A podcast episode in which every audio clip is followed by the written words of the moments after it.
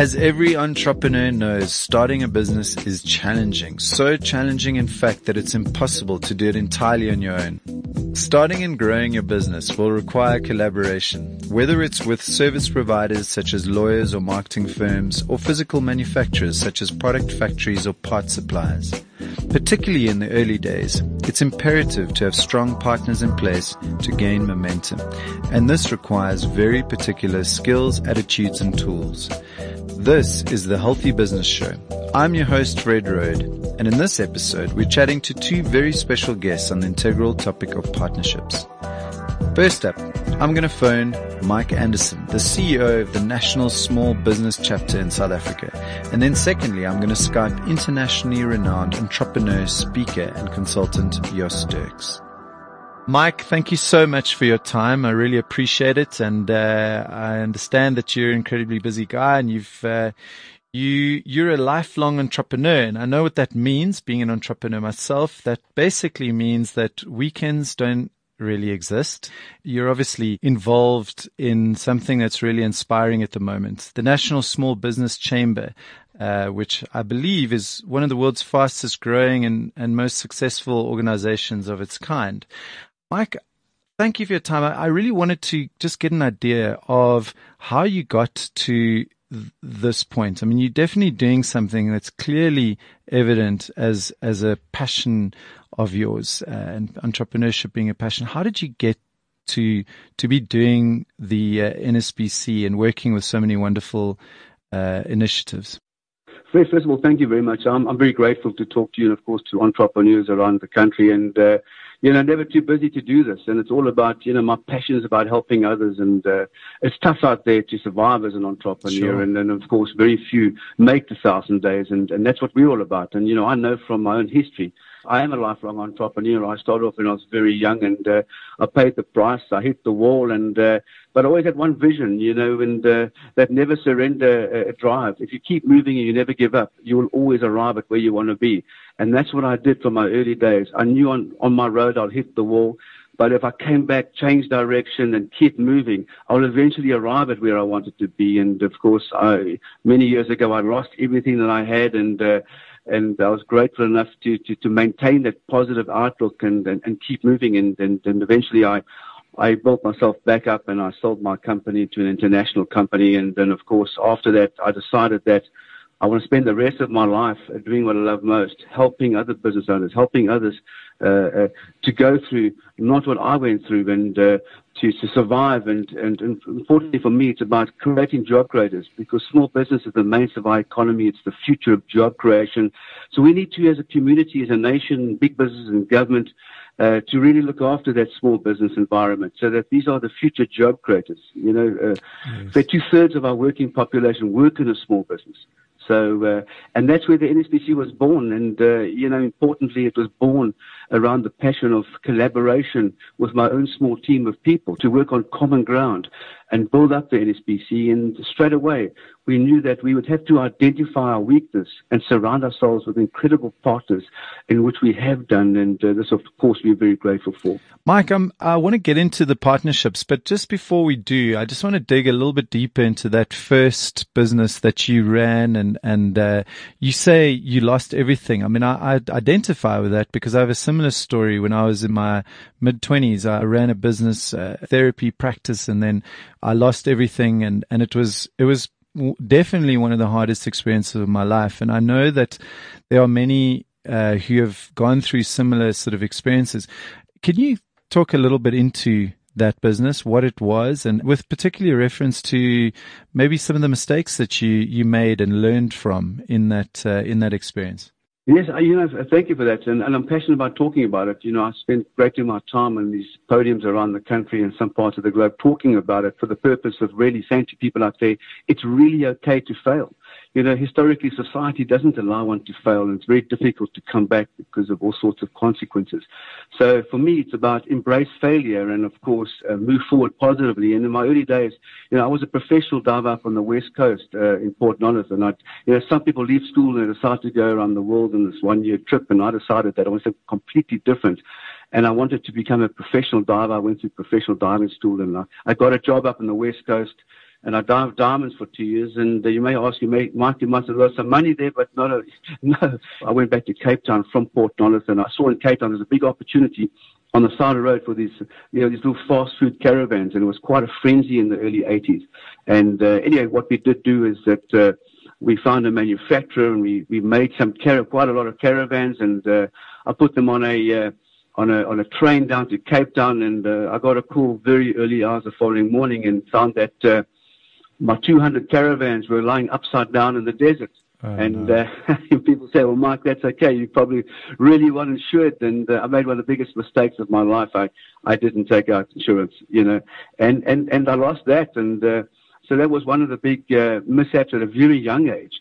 Uh, uh, is that uh, you know you, you you you you take for granted that whatever you've done and it's going to work out, but you you kind of don't often see what you should be doing before you do these things. And uh, but I still I maintained my great attitude and decided that well you know what. Uh, I go to a lot of restaurants and I noticed, especially up in Gauteng, that it's very difficult to go to a restaurant where there's fresh fish served to you on the plate for that day. It's generally frozen, specifically at that time.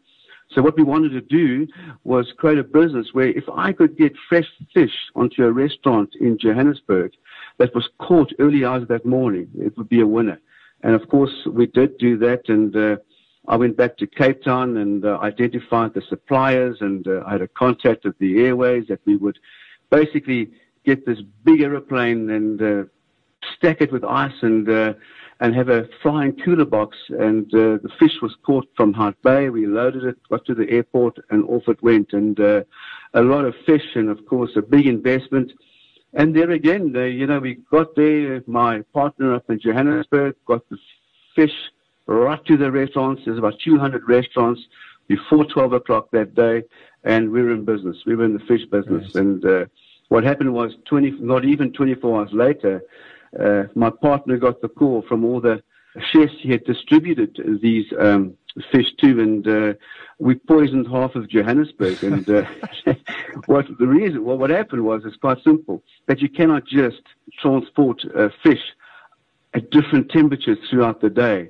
And although it was on cold ice, uh, it, in practice it sounds pretty uh, uh, well logical, but the result was is that we unfortunately poisoned half of Johannesburg, no. and we were out of the fish business before we actually were solid into it. By this stage, it's a miracle that you didn't actually just give up at that point and go and take a corporate job. For me, is you know when I talk around and I talk to a lot of people, and and, and that is, you know, if you think everything that you do is going to work, uh, you're so wrong. But the important thing is we've got to try. You know, you know, Fred, we've got to try. There's never a perfect time to start a business. Uh, you've got to try and uh, rather start in a good business today, what you think, than a great one tomorrow. But there's only one rule that I have. It doesn't matter if we hit an obstacle on our route, as long as we learn from the experience and we can get one step higher up that ladder. That's the important thing. Then that learning experience and obstacle that we hit is worthwhile. If we keep making the same mistakes and we're not taking those learnings and putting into the next business practice, then unfortunately it's a disappointment. Mike, talk to you a little bit about the business that did succeed. What, you know, how did that start? And, and in particular, how did you forge the types of partnerships that you, you needed in order for it to succeed? Straight after that, I realized that uh, I wasn't going to stop and uh, I didn't quite know. I ran out of business ideas. And uh, I came up to Johannesburg at that time and uh, I'm, I'm, looking around and nobody could really help me on, on, on a business idea uh, or a business opportunity. So I actually, uh, one weekend I went to, and, and in those days there were very few of them, an exhibition, you know, a trade show on a weekend and 300 exhibitors and you walk around there and you, it was actually, it was actually a home show. And I realized that there wasn't a business opportunities exhibition in South Africa.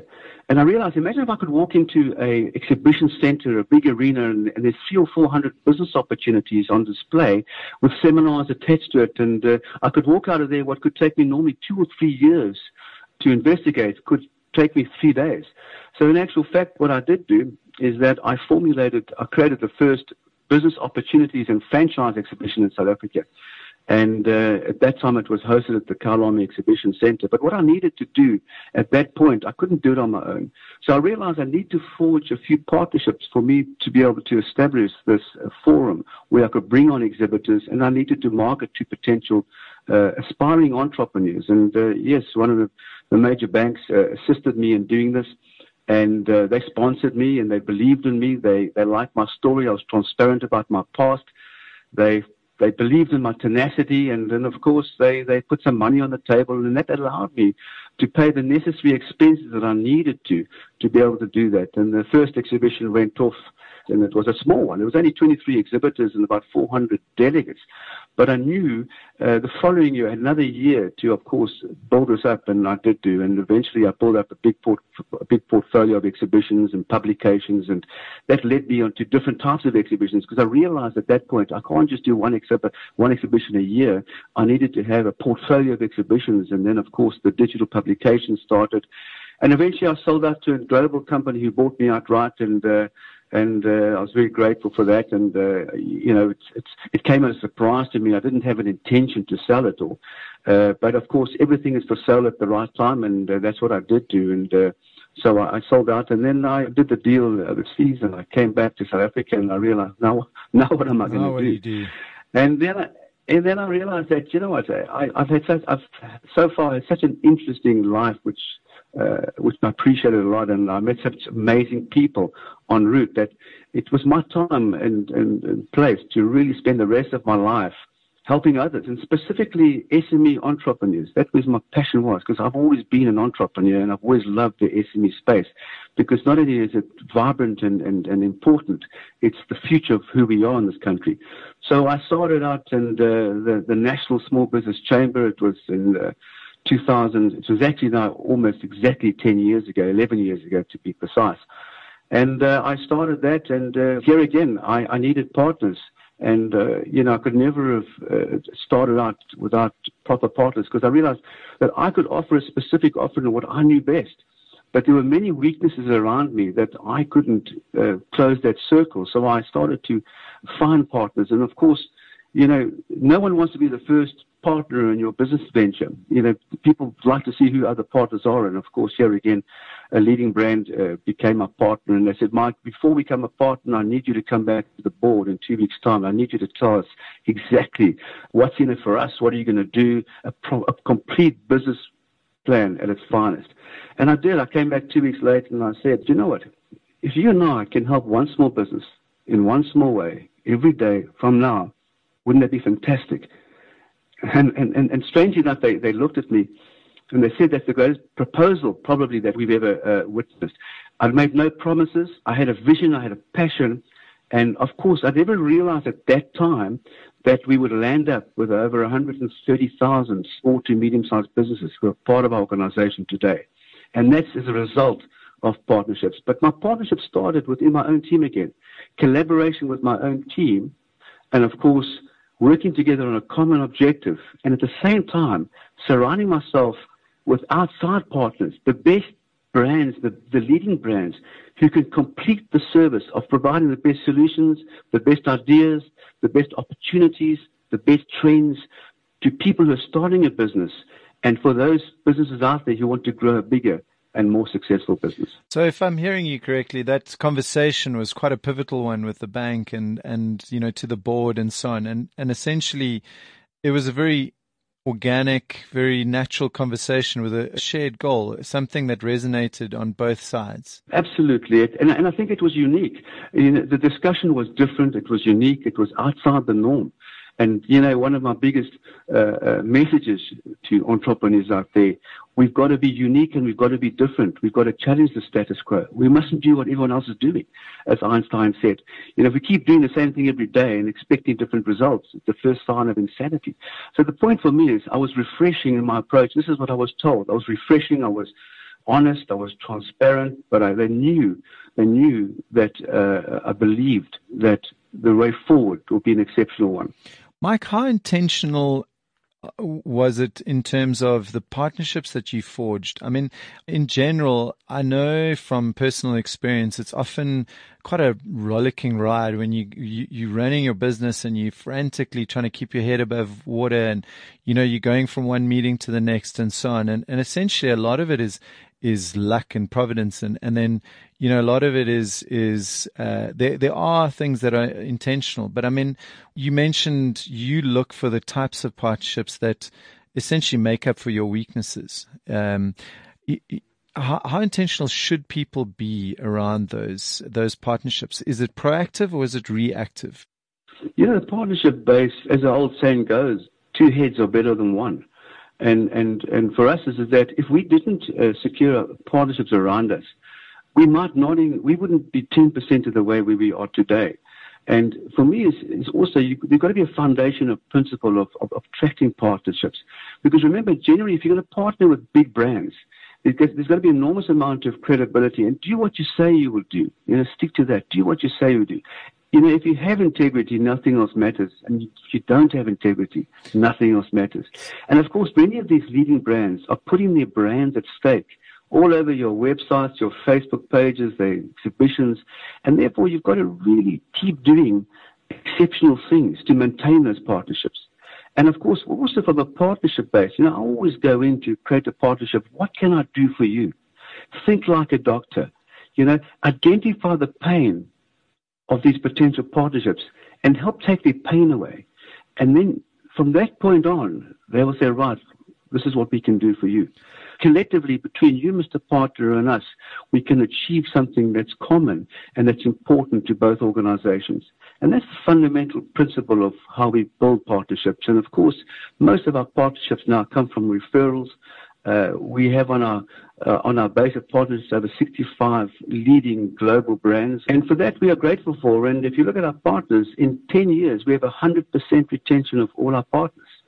And uh, why is because what we do, what we say we would do, and we over deliver on any form of expectation. Mike, I, I want to talk to maybe a tricky subject, but you're clearly very adept at creating great partnerships. And I think, you know, that seems to be an overflow of your personality and your character. However, I think a lot of, a lot of entrepreneurs, particular ones that are younger and that are not as experienced, will end up in partnerships that are not as equally weighted from, because you mentioned the word integrity. And I think often that happens, the opportunity of partnership, which sounds good and certainly can help you and can be financially beneficial, but there is a mismatch in terms of integrity and and the the values that both parties hold. Now, uh, can you speak a little bit into that and and what potentially could a a young entrepreneur do in such a situation?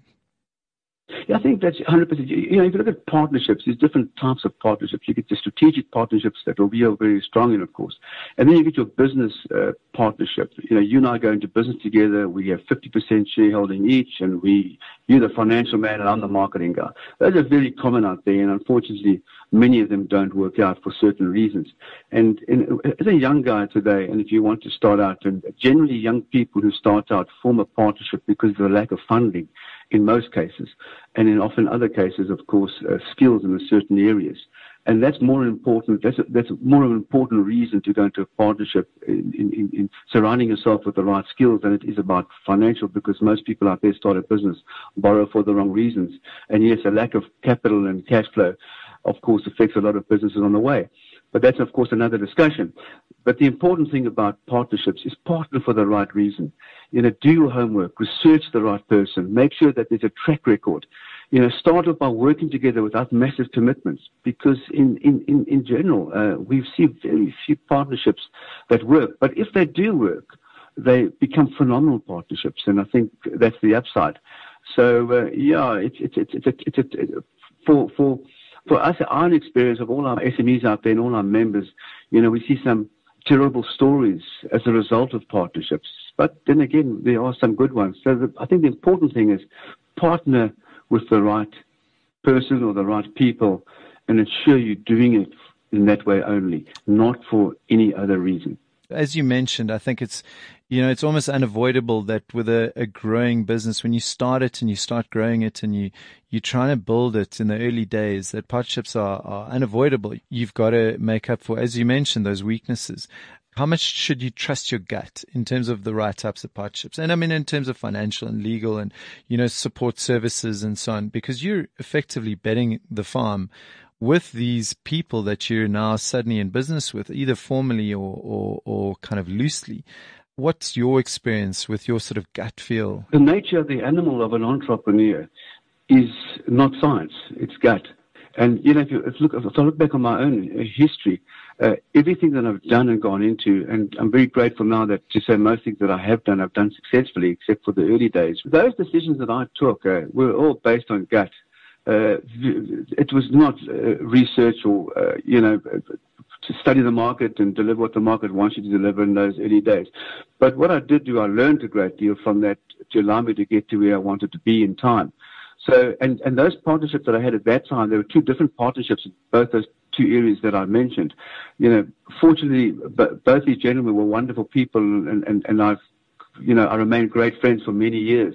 And if you look at the reason why those, those didn't work, it was not because of the partnership that didn't work, it was because of the, the lack of investigation into the business model itself. You know, on the, uh, uh, frying the fish from Cape Town to Joburg, we should have spent more time investigating could that work, you know, and we didn't do that, of course. Sure. And so those are the kind of things. And so, the, so, so the partnership, and often the case is that partnerships generally start to deteriorate when the funding runs out because of the poor business model both partners go into. Mike, in all your experience and all your years, you've obviously come across uh, a huge amount of uh, lessons and learnings and so on. And you've got your annual book called Never Surrender, which you, you, you refresh every year and so on. I want to know what are the real salient lessons that you can share with us and with particular reference to partnerships, but I mean, you know, maybe some overall stuff that you can share that really kind of bubble to the surface and that just come up over and over again. Yes, thank you for that. And, uh, you know, over the over the years, yes, I've met the most incredible people uh, all over the world, and people who've gone from zero to hero, and many back to zero and back to hero again. And I've learned a great deal from these. I've interviewed these mercurial people who've who've done this, and and and there's a number of lessons that are common in all of these amazing people. As an entrepreneur or aspiring entrepreneur, we must always remember that success is a choice. You can choose to be successful if you follow the right principles in life. Natural talent is irrelevant to great success. Like happiness, success is a choice. If we understand that from the outset, any one of us can be successful. So what do these material people do and what are uh, people out there who are starting their own business or people who are in business, what can they do differently right from today to ensure that they increase the edge? And coming to the word partnership, first of all, We've got to soar with the eagles that fly high. We've got to surround ourselves with those people who encourage us, who believe in us. And we've got to get rid of the toxic elements around us. We've got to understand that. So that, that soaring with the eagles that fly high can be about our friends around us, because remember, we're only as good as the five people that we surround ourselves most with in life, and that's also in business. So importantly, surround ourselves with the right people, with the right partners, and in that way you have that edge. Then of course we, we've got to we've got to do what Steve Jobs did. We must rather be a pirate than join the navy. Be unique and we've got to be different. We've got to challenge the status quo. We cannot be a conformist and one day expect to arrive on our deck chair. We look back because then we will live a life of mediocrity. Be different, and of course, believe in yourself. If we conquer those small uh, goals all the time, if we keep conquering those small goals and we start having bigger goals and we can think bigger after that time, we, of course, our belief system becomes stronger. Think like a doctor. Start listening. Start listening out there and taking the people's pain away and delivering on that. Too many of us are telling and not, of course, listening. Telling is not selling anymore. We've got to listen. Of course, that's important to us. Learn to say no. Too many of us are saying yes to everything. There's only a certain amount of time that we have, and time, as we know, is the most precious commodity out there. Warren Buffett says almost no to everything except a few of the most important things in his life. And of course, take action. Remember that the conditions will never be perfect. We've got to take action and we've got to do it now. Rather do something good today than something great tomorrow. And then importantly, as I always say, if we keep moving and we never give up, we'll always arrive at where we want to be. And that's the fact. So essentially, surround yourself with great people be unique. Don't be part of the status quo. Interesting. I met Ed Sheeran the other day while he was down here. Yeah, and um, his lesson to the people that were in a, a, small group of people who actually met him was was be weird, be, you know, be different. And then um, believe in yourself, listen, don't be telling. I love that. Uh, learn to say no, take action, and then uh, keep moving. Never surrender, as as the title of your book. Fred, also importantly, you know, the, the number one reason why someone will do business with someone is because they like you, for no other reason. Yes, your product, your price, your promotion is always important, those things. The number one reason why someone will do business with you is because they like you. The important thing is, this is what you've got to do. Learn to be a nice guy. Start being more grateful. Start forgiving. Start being more positive. These are the kind of things. Take responsibility for everything. I learned that when that happened in my early days. No matter what happens to me in my life, Fred, I take responsibility for everything thrown at me. In that way, I can learn and I can keep moving forward. Awesome. Very cool. Thank you, Mike. So last lesson, be lekker, in other words. Mike, you've been a star. Thank you so much for, for joining in the show and for sharing with us these incredible lessons. We really appreciate it and we look forward to the uh, the ongoing success and the the story of the National Small Business Chamber. Thank you very much. I'm very grateful. Jos, thank you for your time and thank you for coming onto our show. I know you are an incredibly busy individual and you're a you're an incredibly well traveled individual, and I know that uh, you're in South Africa for a, a, brief period of time before you're swanning off to one of the other countries that uh, that you have on your international itinerary. So, uh, so thank you for uh, gracing us with your presence on the Healthy Business Show. Thank you so much for having me, Fred. I really appreciate it. Absolute honor. Thank you. Yes. How many countries actually have you been to? I I've counted that I've been to 99 countries. And um, I mean, it's been I'm, I'm exhausted. 99, it's my been world. Really fun. It's been really great. Um, but yeah, 99 so far. That's incredible. So please tell me, what is going to be the hundredth country? Great question. Um, I'm not sure yet, to be honest. I, I I keep thinking that I might open it up to like a public poll and see. But I'm personally very interested in going to Cuba. I'd love to. I'd love to see Cuba. Yeah, I think that'd be really interesting. Music, rum. I mean, what could go wrong? You know, I uh, I was kind of hoping you'd say something a bit more like. You know, Uzbekistan or uh, or or like you know Saint Helena Island or something completely random, but uh, but Cuba seems to be a noble choice. But I think, thank I, I, think, uh, Jos, when, when looking at your resume, and I mean, you're an international consultant, you're an entrepreneur, you are the best-selling author of two books, Girls Do Good and Tackled. You know, you've got an incredible experience. And with regards to this particular episode, we really want to, we want to focus on the power of partnerships. Now, you've done business with blue chip companies across the world. You have clients you know, in, in many, many regions around the globe. And, uh, and I know that you're very invested in, uh, in those partnerships. And can you maybe speak to the, the kind of secret ingredients that you've seen in, in forging these, these partnerships? Yeah, sure, Fred. I appreciate that. My career has unfolded in, in different ways. I think moving from a corporate space to NGO space and back and forth and working for myself and working with different teams across the world, having employees, having contract staff. There's a lot of movement that has always been a huge part of my career. And I can say that I appreciate that fluidity and flexibility because I think in that, lies a lot of opportunity if you're willing to trust and surrender that you're going to find great clients, that you're going to deliver an extraordinary product on time, every time with passion, you end up working with people that feel the same way.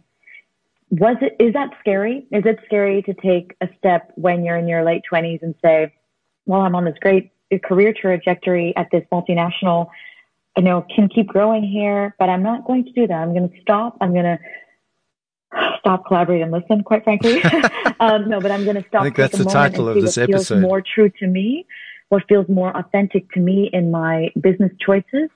That's not an easy decision to make. That is super scary, and you know, it does. Now we can look back and say, okay, so the last ten years. Let's see, I graduated university Um, well, with my master's degree when I was say around 23. So it's been about nine, eight, nine years. And I think, you know, from that moment onwards, you can look back and say every single year has been colored by some type of theme of entrepreneurship, of self empowerment, and of also servicing clients. And when those three are really in balance, I think you can deliver extraordinary work. To speak to your question on the secret sure. ingredient, when I grew up, I attended an international kindergarten in Bangladesh where every single kid was from a different nationality. So I don't waste time worrying about where somebody is or isn't from or at the end of the day, for me, working with different cultures, with people from that have different walks of life is completely normal. And I, I love it because it's the way that our world has been going for a while. So it's just been a part of the way that I grew up. Sure. So, so it's a, almost like a natural overflow of who you are and your formative experience and uh, and how you were raised, right? Um, and I, I think, I mean, looking at your resume, you have such a fascinating uh, journey that you've you've traversed over the past while, and it's such a multi multicultural one. And I think what I, you know, with the in the spirit of trying to understand the power of partnerships and uh, collaboration. Uh, I, want to know. You speak a lot about passion and cause and meaning and purpose in in as almost like a thread through a lot of what you do. How important has has your particular uh, well, first of all, what is the central meaning and, and passion and cause behind you and what you do? And secondly, how important has that been in terms of forging those partnerships? That is such a great question. And we talk about passion so much as if everybody must just know theirs and be able to tap into it and then build a career around it. And, you know, the first question is how do you even find out what you're passionate about? Sure you know, how do you even say that is what I want to do? That is what I want to build my life around. That feels good to me every single time I do it.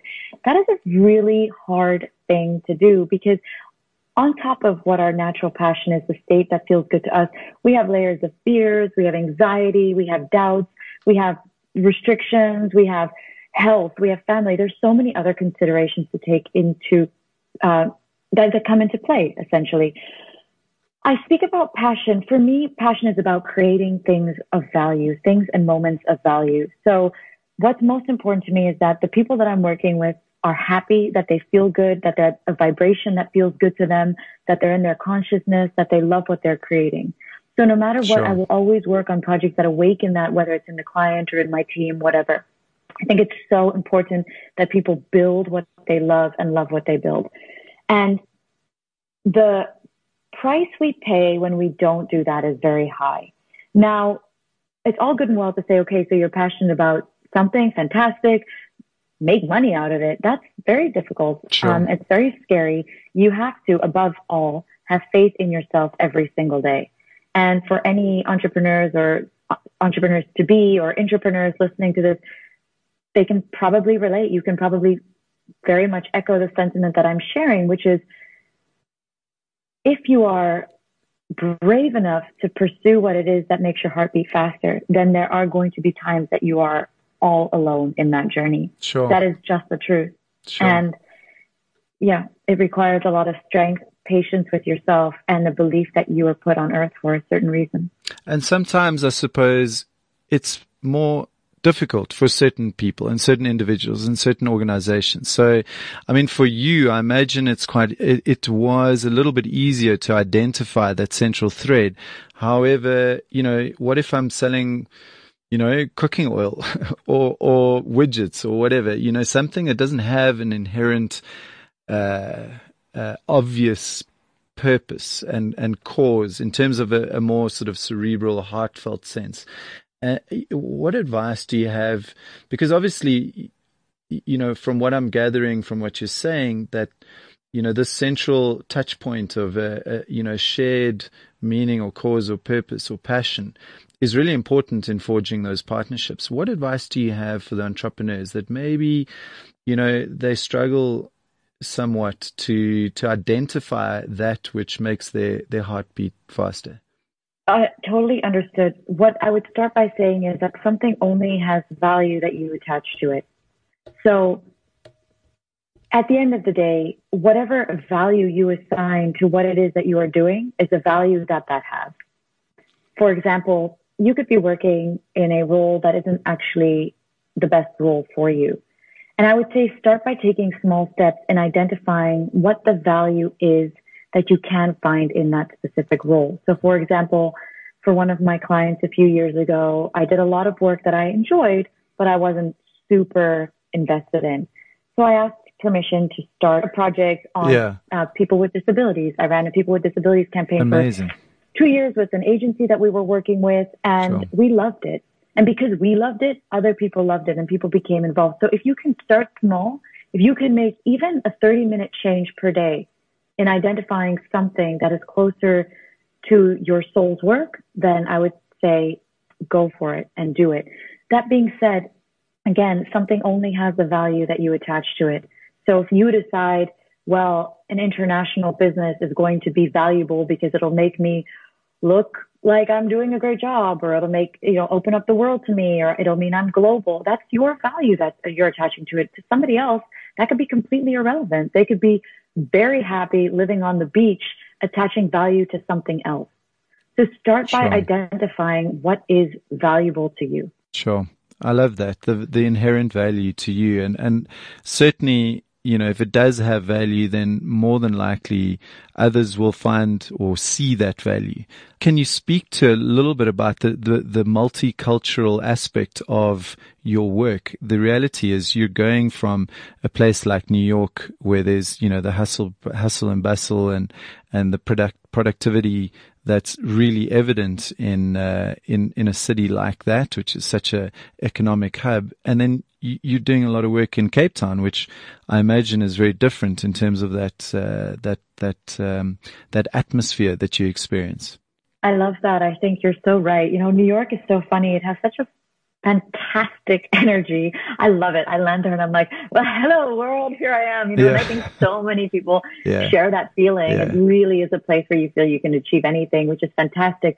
That lives within you though. And what I think is so important is remember the moments that affect you and call those experiences back up in your, in yourself, in your body in moments of doubt. Sure remember how good things feel and don't be afraid to tap into that when you are up against um, a challenge.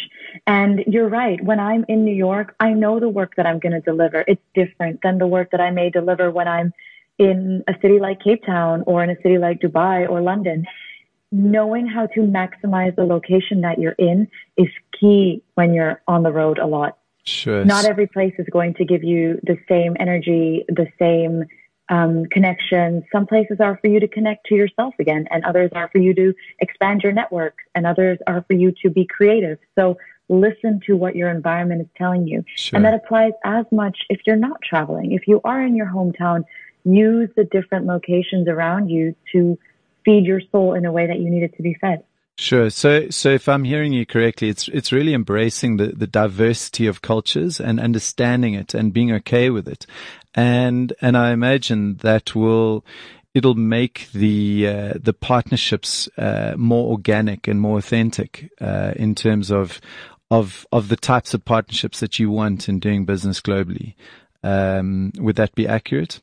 That's very accurate, and I want to take it back a bit because I didn't have a choice growing up where we would move given my parents' careers.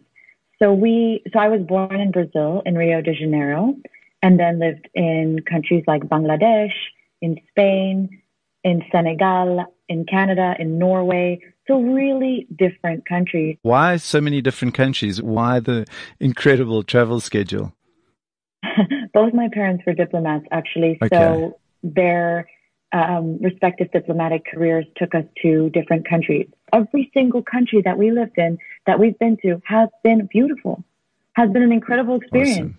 Because you meet people with amazing stories, because you open your heart and your ears and your mind and you listen and you get to know different cultures. And that's the only way to do it. Out of interest, out of sheer curiosity, where did your parents finally decide to settle, if, if they have decided to settle? That's a wonderful question. So my mom is still a practicing diplomat and she's currently stationed in Lithuania, in Vilnius, which okay. is a wonderful, wonderful city. Vilnius is really beautiful. Amazing. Um, but they will, they have chosen to go back to the Netherlands, which is our home country. Sure. And they'll be in the south of the Netherlands, which is very, just beautiful. Oh, amazing. And uh, finally, Jos, just to, to ask you one last question. If you had to give some leave behinds, in particular focus the ability to forge partnerships across borders, what would be your top advice for, for our listeners? When you are looking at building partnerships across a distance, be extra diligent in how you turn up and be extra diligent in the way that you communicate. And I, I really mean saying, I'm going to be offline for the next three hours because of X and X.